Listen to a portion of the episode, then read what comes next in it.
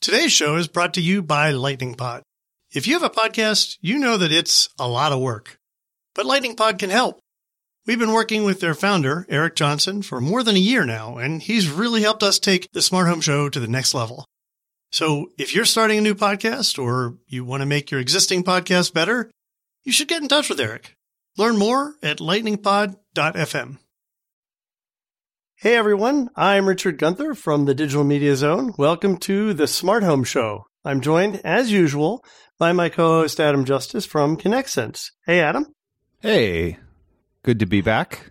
It is. It's been since CES. And on today's show, we're joined by Josh Clark from Big Medium. Now, why and who is he? Well, we're going to talk about smart home product life cycles and specifically expiring products.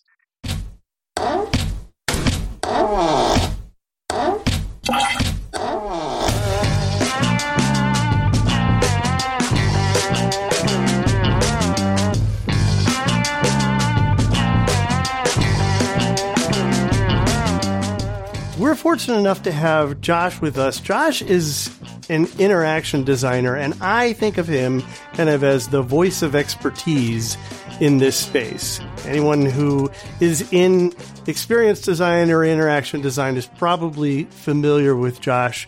And Josh, welcome. I'm so glad you're here with us today. Well, thank you. What a lovely intro. I'm I'm delighted to be here. All right. Well, I always like to start the show off before we dive in. Adam and I kind of have this thing going where we ask each other crazy questions. And, uh, and be prepared. We might ask you this one too. But my question for Adam is we've talked in the past about where you went to school and what you got your degree in, but uh, assuming that you learned some programming there, what was your first programming language? And if you had to, could you dive back in and code in it today?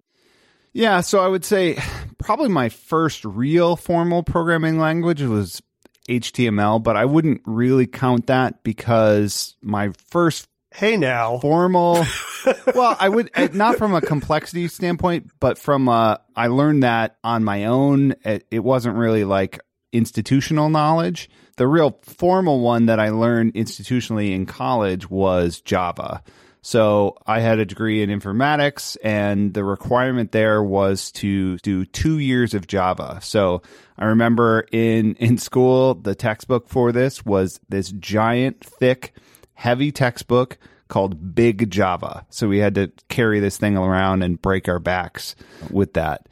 And the thing about, I don't know if it was just Java or what, but I did not care for programming. Uh, despite being, I guess, fairly talented in it, I got all A's in programming.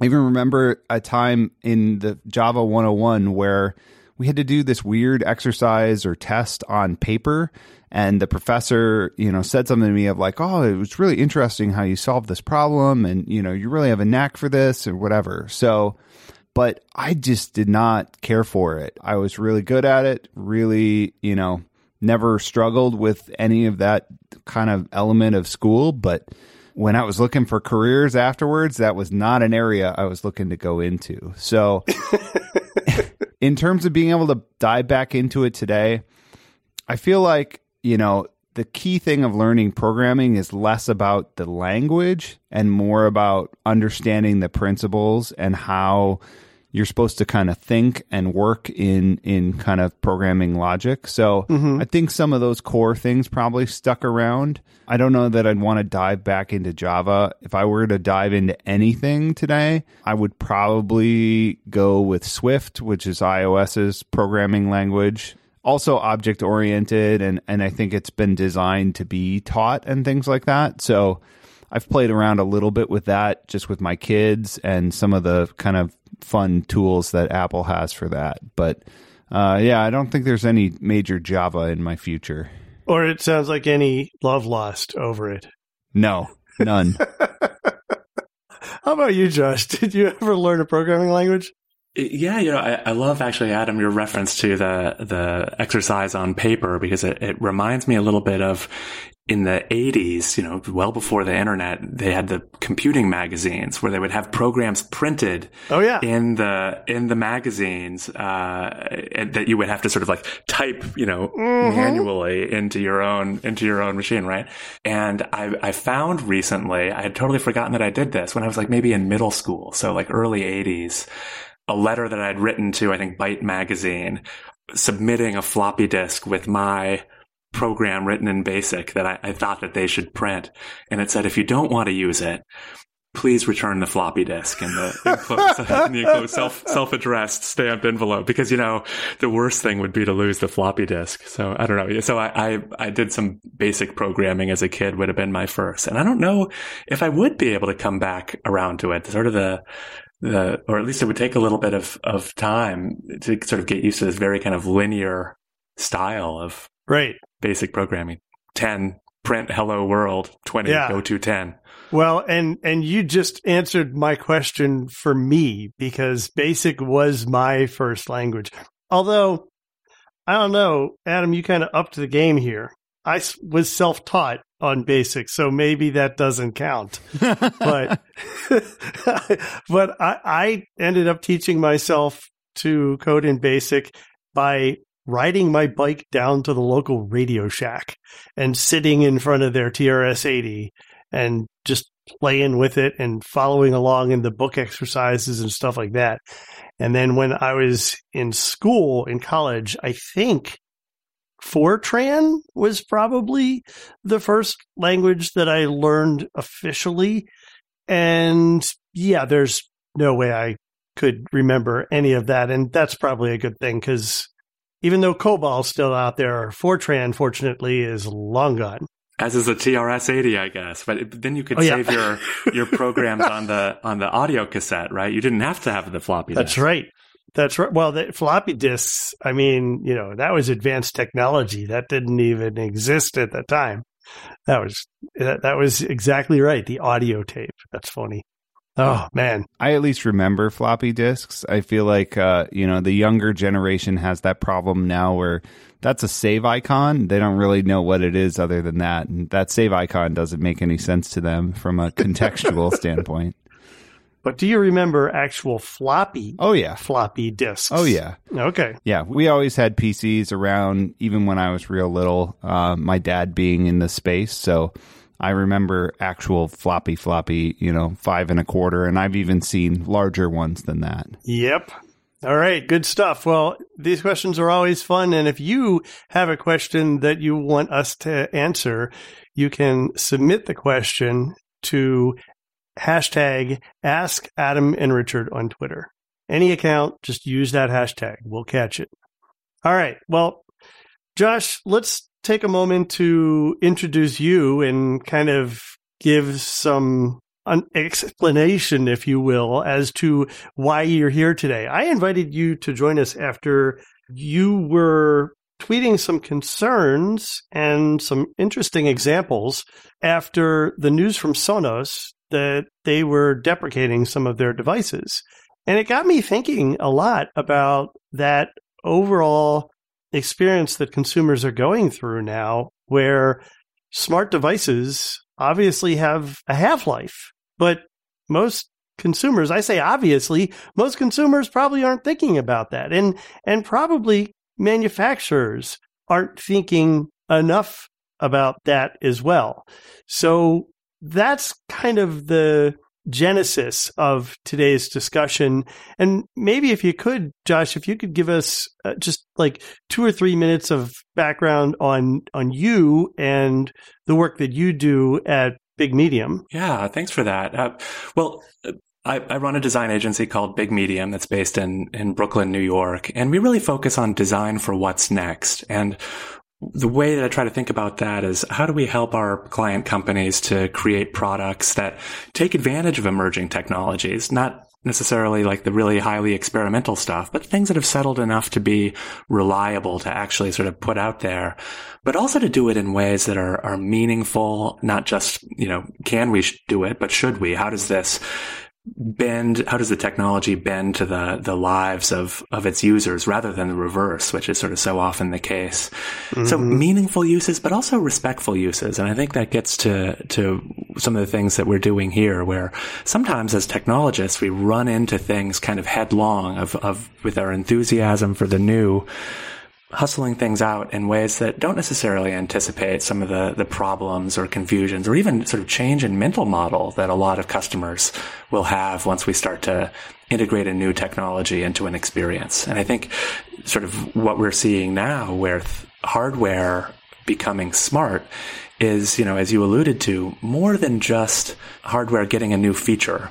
You know, it's actually changing the nature of it. It's changing the hardware to some degree into software and it has all of the limitations of software as well as its advantages. And it's something that I think we as customers haven't really absorbed yet of what that means for us when we're when we're buying kind of an everyday advice that now happens to be connected. Yeah, no, that, that's exactly right, and I think you'll have some interesting perspectives on this as we go through. Let's backtrack a little bit. Let's kind of start out with a discussion about this concept of a product half life or products expiring over time. And really, this conversation started as a result of the Sonos thing. And let's not assume that everybody knows what the Sonos thing is. So, first off, before Christmas, I think it was around November, Sonos put out a notice that they were starting a trade up program. And for the most part, this was initially well received because people thought, oh, this is kind of cool. I can trade in my old device and get 30% off some new device. Now, I might argue that the writing was on the wall the minute they announced this program that they were intending on getting people off of old devices. That was really the impetus for doing that. And we can return to that, whether that was the case or not. But what ended up happening here is that initially this was well received. People started taking advantage of it. And then they realized that when they did this, it actually ended up bricking their old device because the idea was you're going to have 30% off of a new device. As soon as you take advantage of that 30% discount as soon as you buy something on their site with that discount then you had to put your device into basically a countdown mode where within 3 weeks it was going to die like dead dead can't be used for anything. And you were responsible for taking it to a recycling center. So this is intentionally killing a smart wired device for a benefit for you and potentially you're getting you know you're you're getting some good value out of that trade in now you could also have just sold it right you could just sell it on ebay and probably get better than 30% even on some of these devices. Like the old Play 5 is still a really good device. You could probably sell that for like 200 bucks and get some good money for it. Or at least you could have at the time. Maybe once some of this other stuff.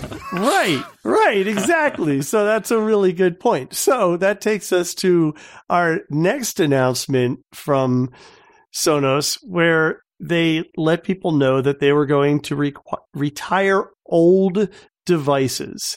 And specifically, they pointed out a couple like the Connect, the Connect Amp, and the first gen Play 5 device. The, the, and in fact, I have one sitting. Actually, the one in this room is not first gen, but I have one in the house. And so, not surprisingly, everybody just went crazy. What? You're going to stop supporting them? Oh my God, you're killing my devices. No, they're not killing your devices. What they're doing is they're going to stop putting out feature enhancements for these old products. Now, this could have been communicated much, much better. They did not do a good job of communicating this. They tried, but they didn't do a good job. And they clearly didn't expect the backlash that they got. And then the press took it and they just fanned the flames. So now we have everybody all stressed out and headlines that say Sonos is bricking your Play 5 and stuff like that. And it's not really true. It's not that bad. So the CEO comes out with a letter clarifying a little bit, but he doesn't really say anything new. He's just saying that your devices are still going to work. We're going to try and keep them alive as long as we can. We have a pretty good record with that.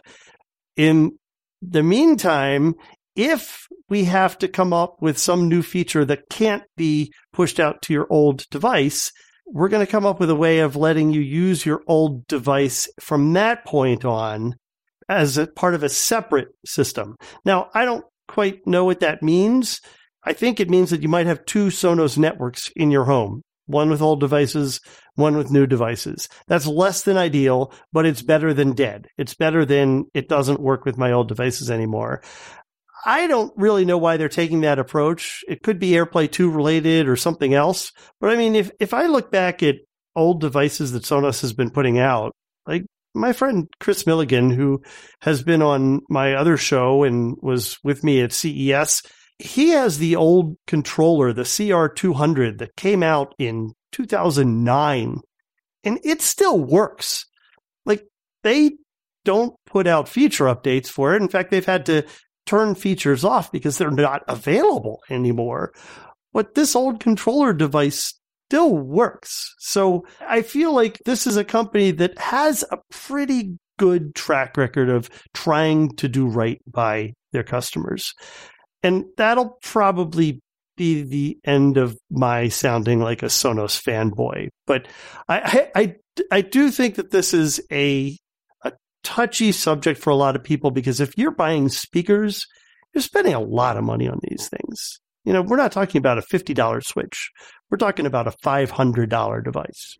Yeah, I can understand where people are upset, especially I've never been an all in on Sonos guy. I, I flirted with it a little bit and then the devices ended up at, at our office where they still get used today. But you know, I know the people like yourself, Richard, and, and others who are all in on it, and then they make a heavy investment putting a lot of these throughout their home. So I think that's a lot of where this is coming from is people that were early supporters of Sonos and said, I love this and I want, you know, 10 of these in my house, or maybe not that significant, but you know, if you spend, you know, 500,000, you know, a couple thousand dollars on these devices and pepper them throughout your home, you're not going to be happy to hear that, you know, it, it may not have full support going forward. Yeah, you know, I, am somebody who who's kind of gone all in on on Sonos, and so th- this I was sort of one of the people who this was this gave me pause. I don't have the old ones that are they're actually going to be bricked, but it sort of lit me up to sort of say, oh wait a second, this this is eventually going to happen. Um, like you, Richard, I, I've had a great experience as a listener to my Sonos speakers, and it's like a really impressive engineering company. The thing that really gave me pause here was that they were sort of like, oh, in three months, we're going to stop sort of pushing updates mm-hmm. to this, which seemed like a short amount of time span.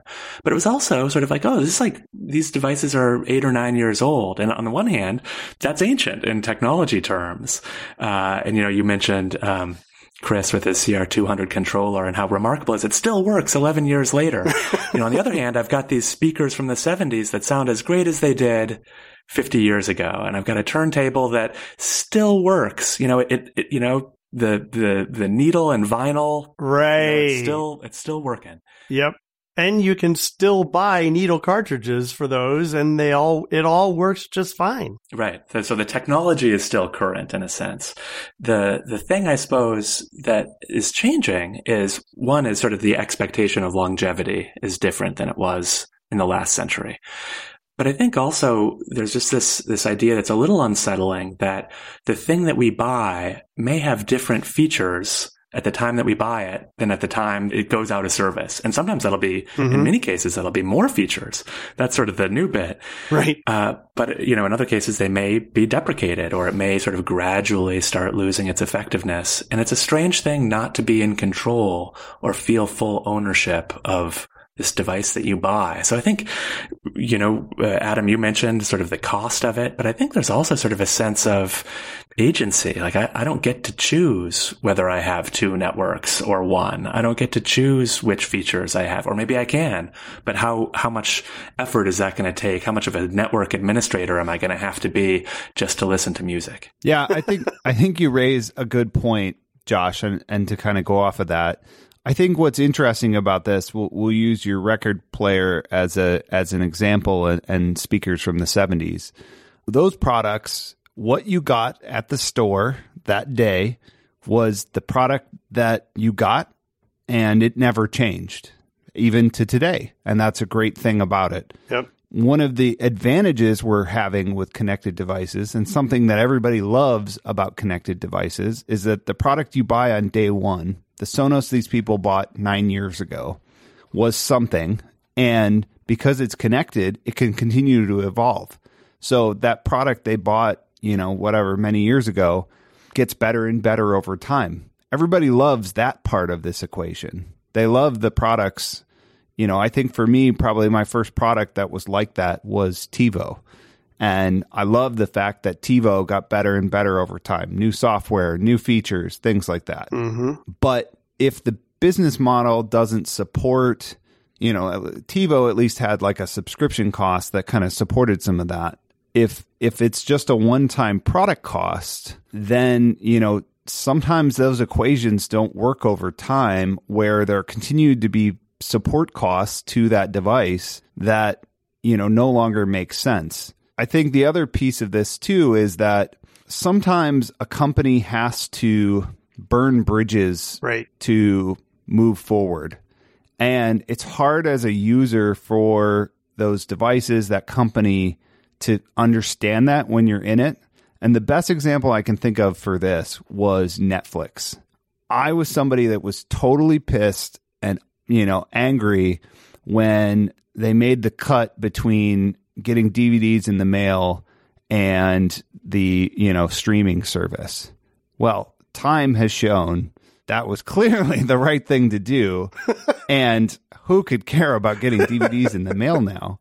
But it was hard. So the point being, it was hard for me to see that as a user at that time. Yeah. So I think this is one of those things where some distance from this particular thing with Sonos might give us that perspective of, oh, this is why they wanted to do this. Oh, this is where they were headed.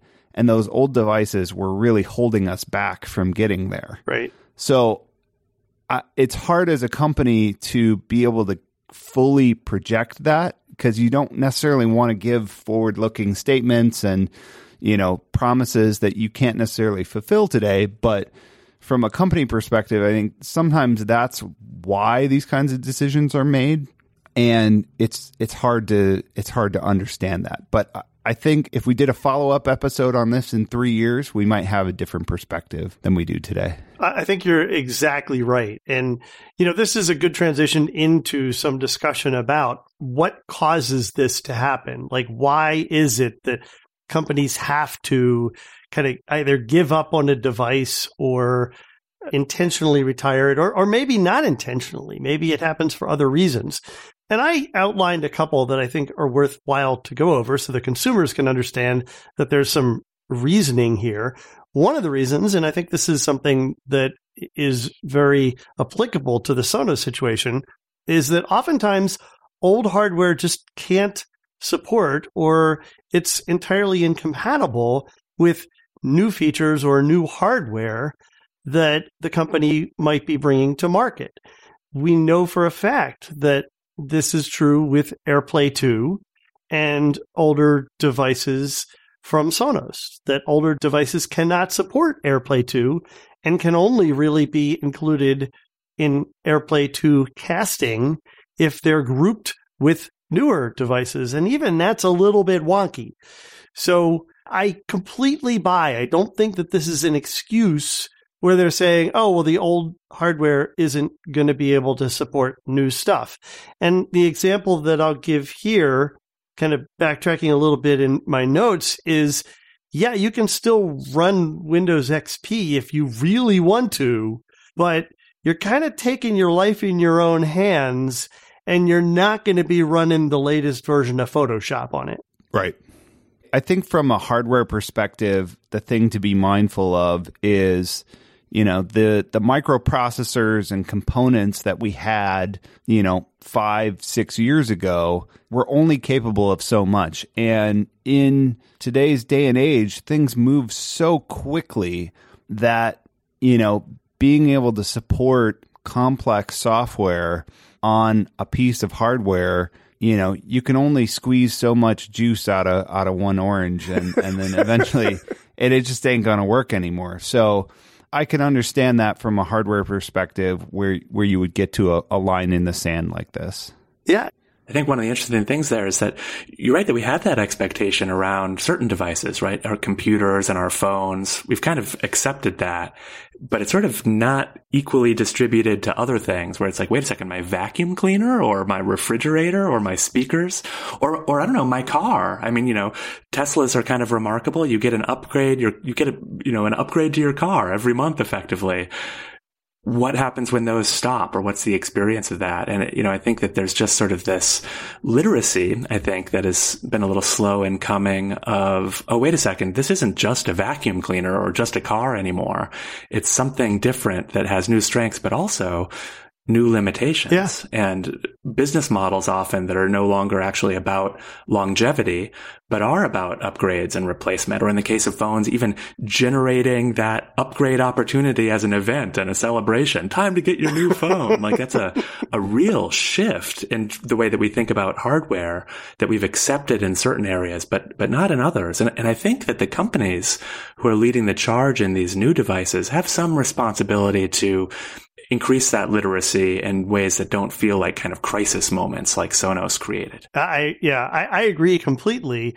And you know, you touched on a couple things there, Josh. That that we're we're dependent on things that eh, the consumers don't necessarily think about, right? If you have a certain chip in a device or a certain radio, or maybe you foolishly bought a refrigerator that has a 29 inch screen on the front of it. And these are components that are not going to age well in comparison to the devices that they might be in in terms of longevity. Similarly, you could have off-site dependencies. You could have a dependency on some cloud service that your device needs to be able to communicate or function properly. And if those services don't get maintained, meaning the company decides, oh, yep, we're not going to be keeping these up to date anymore, that could be a problem. You mentioned phones. I love your analogy of phones because you're right. We have turned this kind of replacement purchasing into a big thing that we get all excited about in the case of phones. In the, in the case of phones, Apple's done stuff where for example, with iOS 11, if you were a software developer and you had an app out there, chances are it could probably live on for years and years and years without getting updated. I might argue that if you're a software developer and that's how you release software, you should probably be in a different field. But the point is that if there was orphaned software out in the store and it didn't get upgraded to support the new hardware architecture of phones that were running iOS 11, those apps simply weren't going to work anymore. What if you needed that app I don't know, to run your coffee maker. Yep. You're out of luck. yeah, exactly. Exactly. And so there, there are a lot of reasons that this could be, But oh man, you know, this idea of forced obsolescence or encouraged obsolescence. You're absolutely right, Josh. In some cases, this is their designed business model to get you to buy a new one every couple of years. It's a it's a little like that uh, big marketing breakthrough from the 50s of you know putting on shampoo bottles lather rinse repeat you know by adding that single word repeat you double sales right so there's an expectation now I think being built around upgrades uh, as a business model, um, and also you know through technical necessities. We're talking about if you really do want to have this advancement, but it gets cooked into the business, right? It's sort of a, and part of the business plan, where it's not necessarily clear that that's really the best for customers or, or certainly for the environment. And um, Adam, I, you know, one of the things you mentioned is is that one of the great new things about this class of devices is that y- you are constantly getting an upgrade. My turntable hasn't changed, but my Sonos has. Uh, I think that there's an interesting question though of sort of still sort of, but you know, how, how might we use those superpowers to design smart devices for longevity. You know, that the idea that it's like, well, how can we sort of think about this that we do get those advances, not just so the thing is better, but that we don't have to replace it. And I think that right now, you know, I think we're still as an industry trying to figure out how we can do that with some of the, you know, like you were saying, technical limitations that old hardware inevitably run into. But it feels like an opportunity uh, to sort of say, you know, actually, if we can upgrade the device and just put new brains in it, shouldn't there be some opportunity that we could extend longevity instead of shorten it? And it's an interesting question that I'm not sure we have an answer to right now. Yeah, I, I want to explore that a little bit more when we get into our segment to talk about how to to handle this both from the consumer and the manufacturer side because I think there are some opportunities there, but there's always cost involved with that, right? And and so you need to think about that earlier. The earlier that you think about that, like if you're thinking about that from the beginning, then maybe it will be less costly to do that later down the line. But that's that's definitely worth exploring. Before we go there, I do want to kind of just bring up some other examples because this isn't all just put on Sonos's shoulders. You know, Engadget had an article where they basically they went to the dark place right away and their headline says every smart device you love will die starting with Sonos.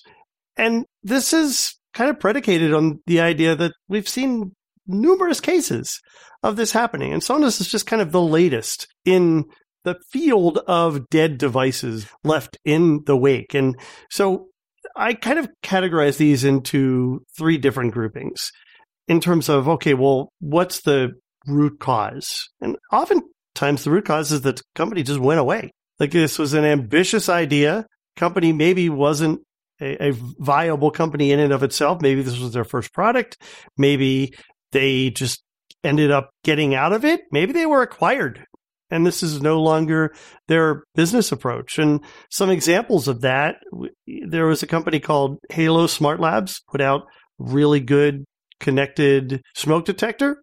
They're gone. Smoke detector, it'll it'll make noise, but it's not going to do any of the connected stuff. So they kind of handled that situation gracefully. The Leeo Smart Alert was a detector sensor. It listened for different noises that you might have in your house. So if you have a smoke detector or if you have other things that might have siren like noises, it could alert you based on what it was hearing, the audio signature of that. Their services went dead. And so their products went dead. Those things just aren't working anymore. I think I have one of those still in the box. Hmm. So, you know, souvenir for somebody. It'd be interesting to plug it in and see what happens. It'll probably make a good light night light now. There you go. Although not even because if I remember correct, I think the default color was blue. So there are other systems like whole home control systems that have gone away. Uh, Revolv, people may remember that. That was a startup company that had this idea of creating a hub to control all the smart things in your home. Nest bought them and quickly killed it. Those devices are dead. Now, the good news is that Nest has lots of money.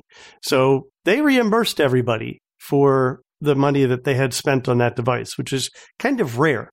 Uh, Stack Lighting, company that made really, really good circadian rhythm lighting devices with all kinds of sensors in them, decided to get out of the consumer lighting business and focus instead on sensors and lighting for elder care facilities, which is a really good business and something where we want a smart company like that focusing, but consumer products, they're you know, they're they're walking dead right now. They still work, but someday those services probably aren't going to work anymore. Uh, there's one that you put in here, Josh. The the Aether Cone is that the right pronunciation? Yeah, yeah. It was a uh, this sort of fancy, beautiful speaker that talked to the Rdio streaming service. So this was a double whammy of of Rdio going under and the company not doing very well. So the Rdio service stopped working, and shortly after, the company pulled the plug, and so their servers that did some of the voice control and things like that stopped being supported too. So uh, in that case, they sort of pushed a firmware update to turn the speaker into just a regular Bluetooth AirPlay speaker, which is probably about as good as they can do. It's like, hey, we can't support these services anymore. One of them doesn't even exist, but we can at least make it be just a sort of a regular speaker again. But it, effectively, it turned it into another kind of device. I think that's really smart. I, I love that. I might ask, why isn't Sonos thinking of that, right? Like, why not think of that for the Play 5? The Play 5 has inputs. Why not rewire its circuitry with a firmware update that would simply let it act as an amplified speaker? I think that would be a really useful thing. Well, it, it, this sort of comes to the, the, thing that we had talked about a bit earlier, um, Richard, off, offline, is that Mitch Hedberg quote, the, the late great stand up comic, that an escalator can never break, can only become stairs. Yeah. and uh, so this idea you should never see an escalator that's temporarily out of order sign. It should just say escalator is temporarily stairs. uh, I think that that's, that's sort of the idea here. It, uh, but I think it means understanding what the baseline product is, that you're not actually buying a smart speaker in this case you're buying a speaker that happens to connect to other services, but you're still the fundamental thing you're buying is a speaker. Right. But that's not a clear distinction for many. Yeah. No, that's that's absolutely right. That's absolutely right. Now, sometimes this happens because products just they they have the the cord pulled, and uh, usually the company's made a business decision that okay, this is this is not working. We we're going to cut it, and that's a harsh reality for a lot of consumers. And sometimes they do right by the consumers and sometimes they don't. Staples Connect is a good example of that. Home Hub, brilliant solution, worked with all these different devices, got everything connected to each other. They they lost leadership uh, confidence in the project and ultimately it flailed and they killed it. And so all the consumers who had bought that device couldn't use it anymore. Now, the good thing is it connected a whole bunch of other devices that could be connected to other hubs. So that wasn't so bad. Connected by TCP. TCP is a well-known lighting manufacturer. They make most of the light bulbs in pretty much every hotel where you stay. And many, many businesses use TCP lighting. They came out with a connected product for consumers and pulled the plug on their services. But they actually handled it in a way where their light bulbs became light bulbs. You could just still use them as plain old light bulbs if you wanted to. Lowe's Iris killed their smart home hub. They reimbursed people for some stuff. Best Buy killed their smart home products. I'm seeing a real trend in big box companies not doing a good job with smart home. Hmm, that could be a whole episode in and of itself. And meanwhile, there are still products out there. I mentioned stack lighting, which is kind of still working even though there's nothing behind it. Wink Hub is kind of in the same situation. Like w- nobody knows if the Wink Hub is going to survive or not, and for how long will it be alive? We can't expect that it's going to get future updates at this point unless we hear something from someone, and nobody's talking. So this problem will continue to occur with devices going forward. And what I want to look at after our break is kind of what we as consumers and we as product manufacturers, Adam, can do. Like, how can we think about this differently to maybe ease some of the impact that this has? Yeah. So uh, let's take a quick break for our sponsors and then we'll return with more smart home discussion.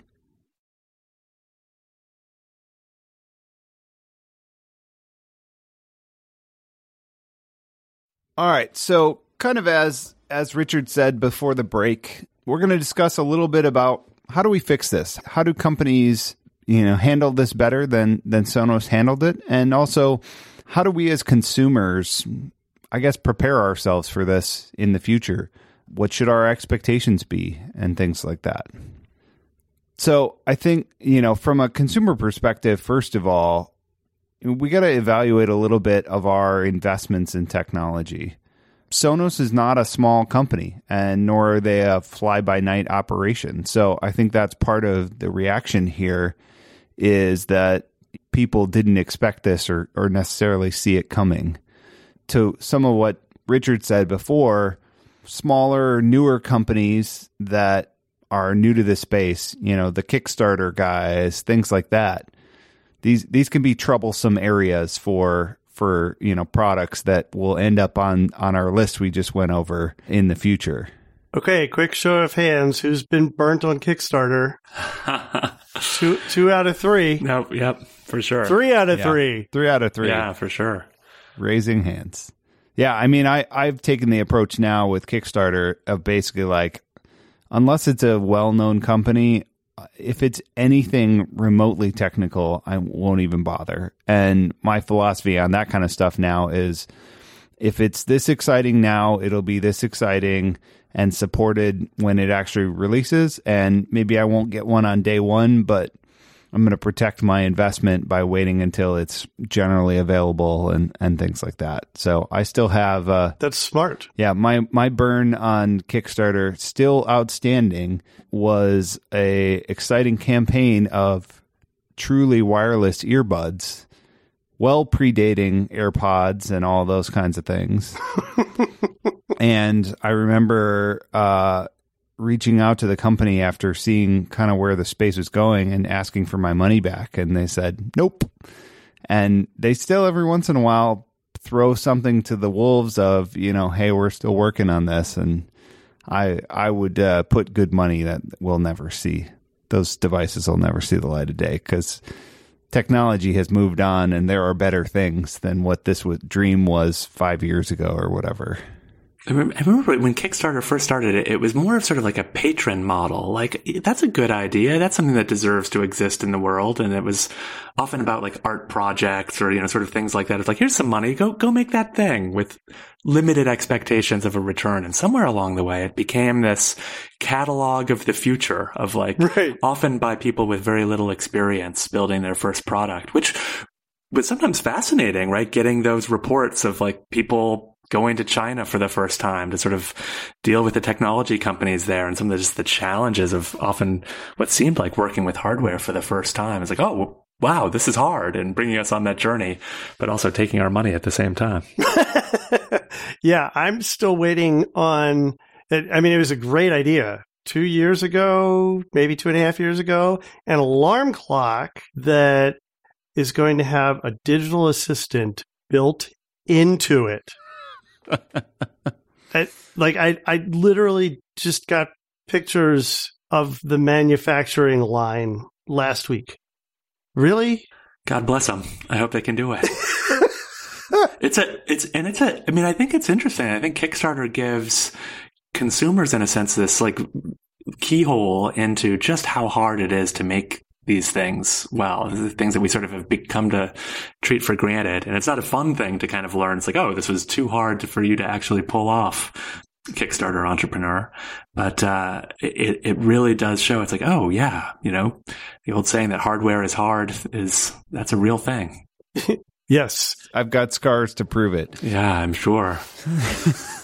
Yeah, I mean, I think you know, I as a smaller player in the space, I wouldn't say you know totally shy away from smaller companies, but I think doing your homework and making sure you know what you're buying, you know where it's coming from, where the organization is. It, are these guys a startup? Are they an established company? And as we're having this conversation, it it kind of light bulbs in my head are like, well, we should do a better job of telling the story that, you know, we're backed by a larger company and we've been around since 2003 and, you know, some of this kind of stuff that would totally help people be like, oh, these guys are legit and they're not going anywhere. I can buy this product and be confident in it. That's an interesting Or do you, or that you have a product Right. instead of a, a pre-sale, right? Yeah. Yeah, yeah. So I think that's an interesting part of somebody like us that you know we need to probably start telling that story more for these types of reasons that people are mistrusting or unsure of those kinds of things. Yeah, and I think, you know, as consumers just having an expectation for the devices we have, you know, I think part of this to what we were saying about a device getting better over time, I think I've generally told people you should expect the device you get on day one. I think this is kind of a trend that's gone on in our industry, and, and the press has also had a hard time with the people that make announcements of what a device is going to be in the future. And and I always try to be careful about this with our stuff too, is I don't want to overpromise things that you know, we're planning on. Our intention is always to make things better, but people should buy things for what they are today and then be excited when new stuff comes down the line. So for consumers, I would say that's one of my pieces of advice is whatever you buy on day one, that should be your expectation. In terms of reasonable life expectation, I, am interested to hear what you guys think on, on this subject. Yeah, this is a hard one, particularly with connected products or or products that contain components. So let's say we're talking about a small handheld something, a smart something that you're going to install or plug in or whatever. It probably costs less than a hundred dollars or something like that, or or maybe it costs a little bit more. Maybe it's a doorbell and you spent two hundred dollars on it. I mean, I certainly would never have believed ten years ago that I would have replaced one smart doorbell that I spent $200 on with a newer version of that smart doorbell just four years later for another $200. I mean, that's just that we didn't think that way as consumers. So part of it is changing the way that you think about devices and what a reasonable life cycle is for different types of devices. It gets harder when you talk about durable goods. If I'm talking about, for example, a refrigerator or a car, I, I really like the, I use the refrigerator example all the time, and I'll give myself a shameless plug on that later. But if you buy a refrigerator that has a 29 inch Android screen on it, when's the last time you bought a refrigerator? My bet is that it's more than 15 years ago for whatever refrigerator preceded the one you have now. And if you think that that Android screen is going to last and be supported for 15 years, you're delusional. no company is going to do that. Yeah. I think you're you're right. It's like there's there's those hardware considerations of sort of hardware that we're not familiar with being kind of glommed into something that we do know and, and then a mismatch of of that life. And then there's also just sort of the software stuff that we were talking about before. If at some point the software may outpace the the old the aging hardware that you've got. I think that is just sort of a new reality that we're going to have appliances or devices that we're accustomed to being dumb and having a certain lifespan, having a different one now. And I think that even the manufacturers aren't exactly sure what that lifespan will be. I suspect that they have a better idea than most consum- consumers though. And I, and I think that sort of if the more that companies can do their best to sort of establish some minimum expect uh, expectations around that, particularly around things of like, if you have a, a, notion of what your roadmap looks like for end of life or going to support only for firmware updates or software updates, that's an expectation that you can begin to set in advance. That You can sort of guarantee a certain behavior or support for a certain amount of time. And that also, in doing that, kind of calls out an expectation on the consumer side of how long this stuff will last. You sort of put a, a, an expiration date on the thing, or at least a, a, guaranteed until date. You know, I mean, in the traditional sort of hardware appliance world, you know, we, we call that a warranty, right? This thing shouldn't break in X amount of time. After that, you're kind of on your own. I don't know exactly how, especially with new product categories, we can sort of do that, but I, I do think that there's an obligation for manufacturers to participate in this kind of literacy and, and shift and and mindset. And and not only what happens when the service, you know, sort of winds down or goes to end of life, but what's the expectation of if the service shuts down? You know, does the thing still work? Or or even if just the network is down today, or you misplace your phone so you can't use that coffee maker app that that you were talking about, right? What what happens? I think that we sort of try to often sweep that stuff under the rug. I think it should be the reverse of being like, let's bring it out into the open so that people have real expectations for how long this stuff will last. Yeah, I think you make a really good point here, which is, you know, the warranty on a box today is really a physical workmanship warranty. Uh, you know, as a manufacturer, that's our promise to you. I believe our on most of our stuff, it's a year or two years. It's like, okay, there is not a manufacturing issue with the f- basic functioning of this physical device what you bring up, I think, is an interesting argument for almost a whole new type of warranty, which is this is how long your expectation should be for this device to be supported. And so whether that's the the firmware updates, the cloud services, things like that, I think there's an interesting argument or industry standard or to be made there of like this is what the expectations are for those types of new things. You see the operating systems try to do this, particularly with, you know, Windows or, or Linux with kind of their bigger enterprise clients of this will be supported for this amount of time and really sort of trying to give a, a horizon to it and something that hasn't just really come to kind of the consumer level as much. But, but of course people are still running Windows XP, right? I mean, so that, that's the other thing is that there's a difference between supported and functioning. And so while I agree with you completely, Adam, I think we also need to be clear. And in this case, I mean, the companies need to be clear about what they mean by supported. What does it mean that it won't be supported after a certain date or it may not be supported after a certain date? Does that mean that it won't work? Or does that mean that it won't get any better? Or does that mean that that's its half life? That's when it may start to lose functionality over time. And there's no easy answer to that. It's going to be different product by product, company by company.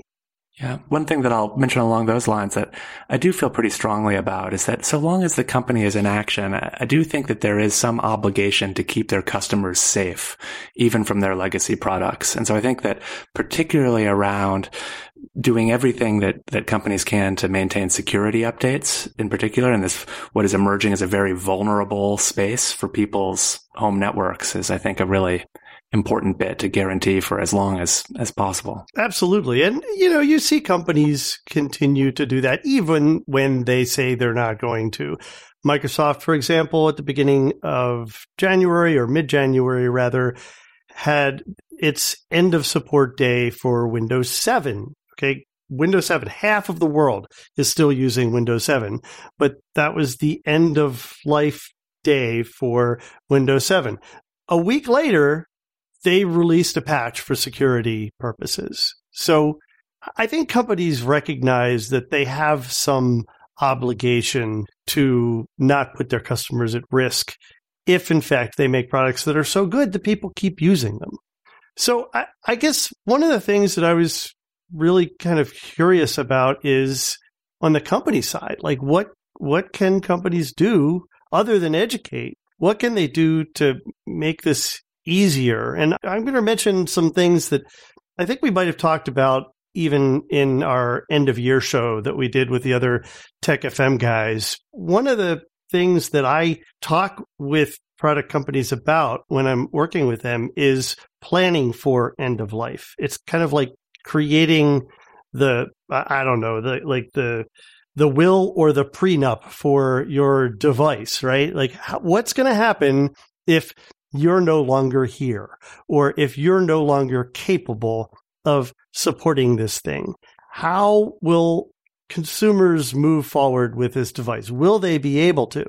And just to think about those things up front. And some companies have done some some pretty clever things around this. Like I mentioned one company previously that had established a trust to ensure that their services would continue to operate and that in the event of anything happening to them or their ability to maintain it, that a third party would continue to maintain the services going forward and that, that this was something that they continued to invest in over time so that that would be funded for an extended period of time beyond perhaps their own viability, which I thought was incredibly insightful and responsible. That's really cool. I mean, and that's, you know, I think what you're saying about sort of cooking those decisions into the initial planning is really kind of a set of, of really saying we have these values as a company and we're going to embed them in our product. Uh, and I think that's a great example of that, of, of making that something that's part of our business plan is just uh, that longevity is the thing that we want to guarantee. Right. And that could obviously depend on the type of device. With some devices or some high ticket investments that may be more important than something that costs $40, right? But, but that's, that's something to think about. Another thing, and this is something that uh, Stacy Higginbotham has talked about a lot on the IoT podcast is this idea of modular design that would allow for component replacement over time. Like, is it possible that the smart device that you made could be, you know, just as good and powerful as it was when you first released it if you could swap out that 29 inch screen with an updated version of that if it were designed in a way that allowed for that.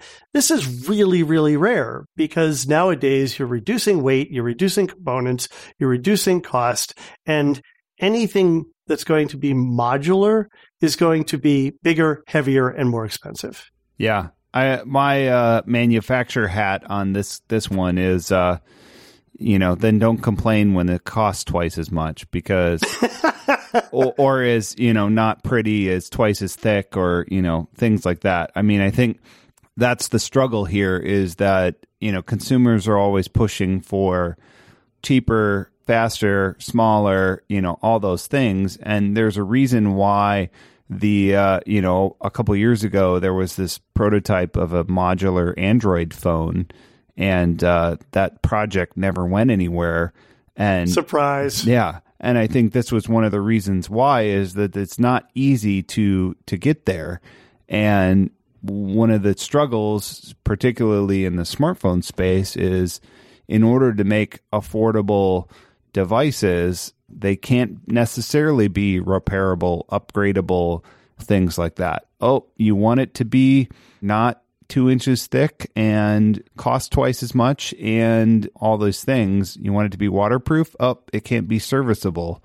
So those are trade-offs that companies are having to constantly make and all those other pressures of the market just don't equal those kinds of things.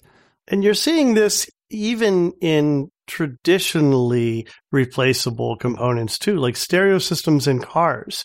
I mean, for decades, literally, if you had a stereo in your car, it was very likely in a standard one or two DIN containment space that could be swapped out with some third party product that you added to give new life to your stereo system in your car 10 years later.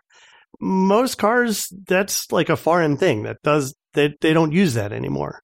Yeah, I mean, I think it's just kind of the way things are going. You know, more and more things are more integrated, more custom, and things like that. So, you know, we're we're seeing some some changes to that, but it's a tough tough place for for manufacturers to kind of go this route. I suppose there's also the, the software and services piece of this that is equally fraught and challenging. But, you know, I think there's an interesting thing to explore is at the design phase of these things is how might we make it so that you could swap out an underlying service in some way. You know, that, that when the thing goes to the end of life, is there, is there a follow on market to supply software support or fixes to old software or supply that service so that, I don't know, fans of these old versions of Sonos can sort of like still draw software from some sort of trusted source that is complex, but, you know, in the same way that we're sort of talking about providing, you know, I don't know, component parts that could have some aftermarket service, you know, is there sort of component software that we could start to evolve or, or just beginning to develop sort of a, a shared or common API among kind of certain common uh, sort of software services. But I guess what I'm sort of getting at is like, you know, even now you can still find the occasional typewriter repair shop to, you know, to, to fix your, your old electric typewriter, even though the manufacturer is long gone or no longer supports that stuff. How, how do we think about that for these kinds of products? I, think for our stuff, I mean, one of the one of the things we've had going for us is is HomeKit. You know, HomeKit supporting that protocol from a smart home perspective, that will keep on working so long as Apple supports it. I like Apple's chances at supporting it long after you know others. And so that's been a good fallback. If, you know, if we disappeared tomorrow, our products, at least the people that used it in a HomeKit context, would be able to continue using it. And hopefully, some of these newer initiatives like connected home over IP will have these kinds of things mindful to them such that there, there will be that fallback that doesn't require cloud servers, you know, to operate the products if a company were to go away. Yeah. what Josh, what you're talking about almost sounds like open open source services, right? Like if if if you were to take the services and open source them and make them available for to to be operated elsewhere or or supported by other services, and HomeKit is a really good net for that. And it's funny that you mentioned that as an example, Adam, because what what you have with HomeKit is you're you're you don't have to necessarily provide the services for that. You're depending on Apple to do it for you. And in fact, when Best Buy discontinued their Insignia smart devices, it was the HomeKit devices that were still functional. Right. So interesting. Yeah, that was their saving grace. Yeah. Josh, I wanted to get to something because I really think this is the heart of it. I'm always big into thinking about this stuff up front. And I love your your agency's tagline, if you will, and I don't know if you call it that, but you know, you mentioned this concept earlier of design for what's next, and I, I really strongly believe that that's what companies need to be doing. They need to think from the beginning about what's next, whether that is can this device operate without services? Well, if you bought a Joule sous vide wand, the answer is no, because it has no buttons on it, no controls whatsoever. You have to use your app to use it. That's the most ridiculous thing I've ever heard of in my life. Other products have made that same mistake. This is kind of like the bane of my user experience existence when I see industrial design with no physical controls. Right. Right. I understand why the designers do it because it's like, let's just make the interface as invisible as possible. And it's like, you know, and you can have like just this amazing, sleek object as a result without any of these sort of fussy controls. Um, but there is this thing of actually, it means that taking a step backward that sort of you don't want to, by imposing your sort of new fancy invisible interface, you don't want to make the thing kind of less usable or, or I don't know, that thing of like, you know, talking about Sonos speakers again, you know, thank God they've got that little volume control button right on it because it takes me too long to fumble with my phone to kind of get to the thing if I need to turn the volume down. It's like, what, what are the core features that you still need to make available and just, yeah, put a physical switch on the thing, please. well, and Adam, you guys did that from Gen 1 of your smart switches, you had physical buttons to be able to turn things on and off. You don't want people to have to rely on an app to do that. Yeah. Yeah, I mean, we've always believed in that and having at least some sort of physical way to control the device. I mean, I think it causes issues if if you don't have a manual way of doing it. You know, even in a perfectly functioning product, you know, networks go down, you can't find your phone, whatever. There there always needs to be a physical way to do something. Yeah. So I, I mean, I, I truly believe that in the design phase, you, you need to be thinking about how you're using connectivity, how you're using services, and are the core value features of a product dependent upon those services? Because if they are, that's risky territory. I do think that there's sort of some, you know, I've mentioned a, a, few times that I think that, that one of the things that we need to do as, as product makers is to really try to contribute to this literacy and understanding of this new mental model of on the one hand, you have the physical device and what it is capable of without any of its sort of smart enabling features. And you have this, this, those services. One of the things that in a way, you know, obviously sort of subscription business models are, are, are, the big thing of the last few years for sort of obvious reasons from the business point of view. It's like, oh, here's sustainable repeating kind of revenue for better and for worse for customers, I would say. But I think one of the things that I like about, for example, Peloton is it's like, here's what it's going to cost for the hardware. You've got this bike. It's going to be a bike no matter what happens next. And here's the services that, that sort of give it its special sauce. And that's actually a separate fee. I mean, there's sort of this really distinct thing that emphasizes the mental model for the customers of, oh, wait a second, I've got the hardware and I've bought that. And now I'm buying this other enabling service that I can continue to subscribe to or not. But it's a very sort of distinct thing of like, here's the hardware, here's the software. They are two things, not a single thing. Cause I think right now there's just this, this notion that, oh, I'm buying a smart bike or a smart speaker, but it will not always be smart is kind of what we're talking about here how do you really reinforce that idea in the presentation and the pricing and sort of every aspect of how you present that, that these things can be used as a single experience. But ultimately, the smart part and the hardware part are, are, are distinct. Yeah. Right. I I think Peloton was a great example and theirs was, you know, the monitor kind of TV side of the first gen um, wasn't going to be supported with some new features. So those people were still going to have a working device and it was still going to do what it did the day they bought it, but it wasn't going to get new fancy things in the future. And I think they're probably a good people still kind of freaked out, but they they handled it a little bit better. They offered people a discount and they're an example where the hardware was somewhat upgradable. You could just upgrade the monitor part of the bike without replacing the whole bike. I think that's an example where if people would have had to replace the whole bike, they probably would have really lost it, a la what we're seeing in, in Sonos land. So I think they're one that, that kind of did this in a in a pretty good way, but people still got mad. So, you know, I don't know what manufacturers can fully do to to handle this properly or or there's going to be an expectation that a certain percentage of your user base when you go down this path is just going to get ticked and you know you're just going to have to deal with it.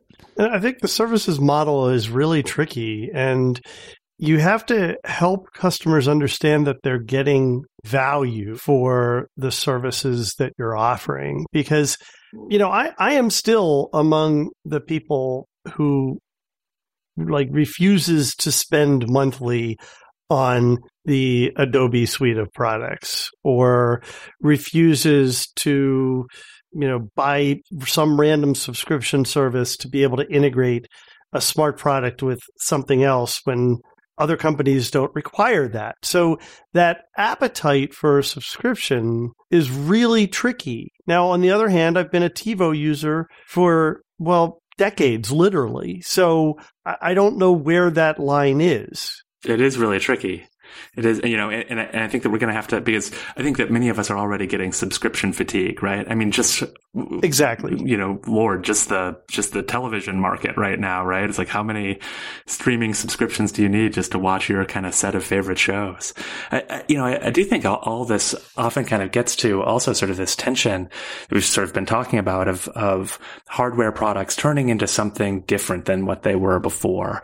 And, you know, that now if your hardware now relies on software or external services, that means you are not in complete control of it. And you share that control with the manufacturer in ways that we haven't in the analog days. I think one of my favorite examples of that is, is the John Deere tractor, which oh, yeah. for folks who don't follow this kind of stuff might be surprised that these things are loaded with high tech software at this point to the point, right, where John Deere sort of treats their tractors like software that you don't actually own your tractor. You have a license to it and, you know, technically are not even allowed to repair it.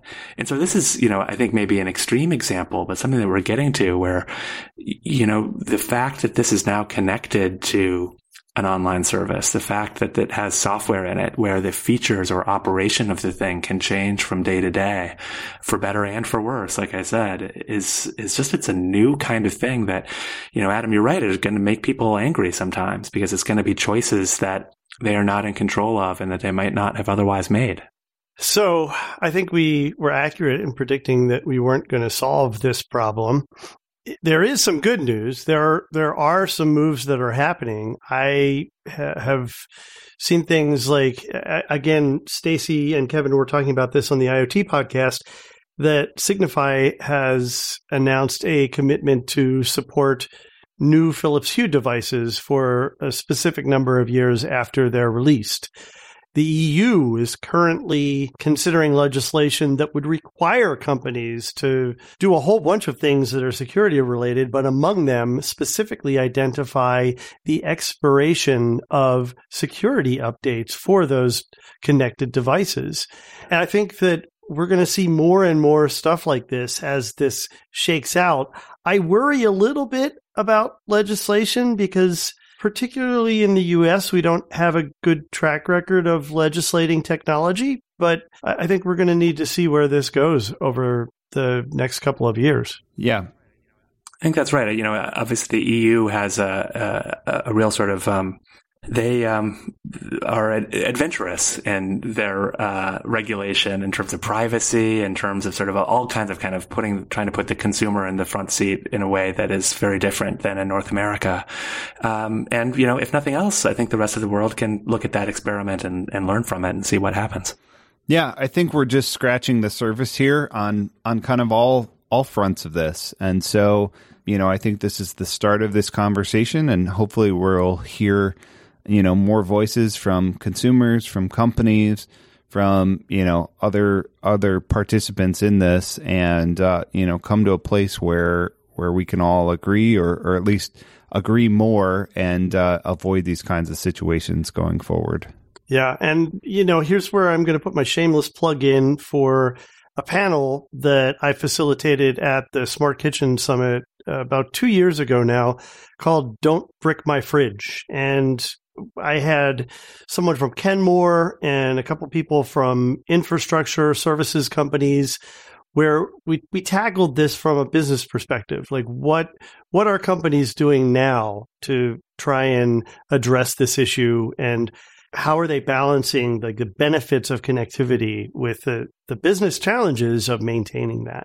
So I'll have a link in our show notes so that you can take a look at that. This has been a lot of fun. Before we get out of here, we usually end with a question from a listener, and we have a listener question from Twitter from PTI Fan 23, and he asks, or he says rather, I'm very excited and optimistic about the new connected home over IP project.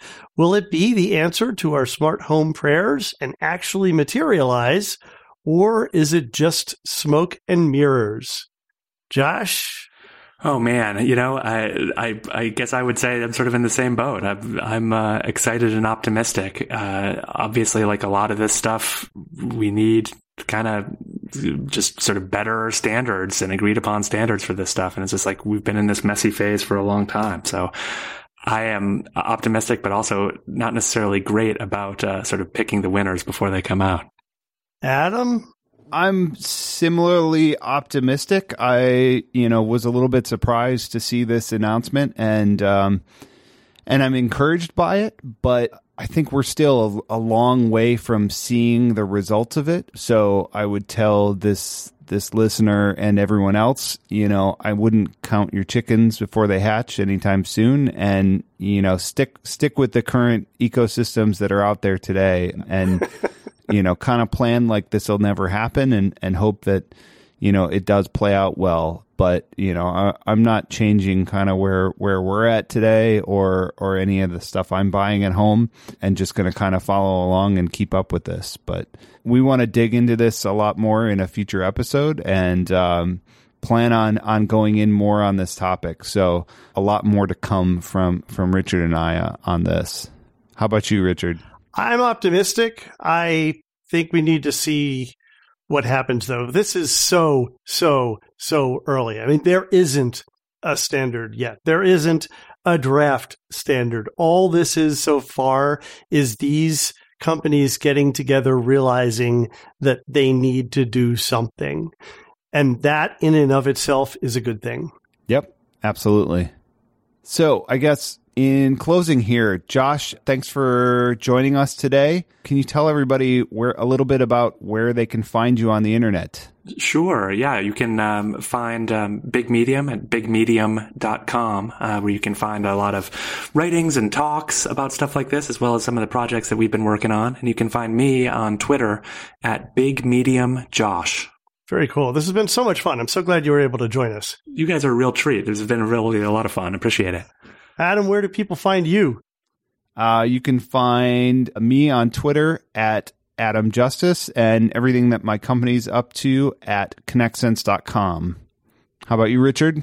You can find me at Richard Gunther, and you can find my writings over at the Digital Media Zone, where you also find my other show, Home On. And speaking of which, the Smart Home Show is part of technology.fm, and that's a collection of tech focused podcasts that includes Home Tech, the Food Tech Show, and Home On.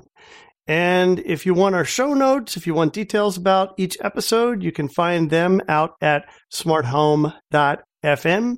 And you can find our show in Apple Podcasts, Overcast, or everywhere else you find podcasts. And do us a favor. If you like what you're hearing, leave us a rating or a review and tell a friend about the show. Thanks for joining us. Thanks for tuning in, and thanks again, Josh, for joining us. Thank you.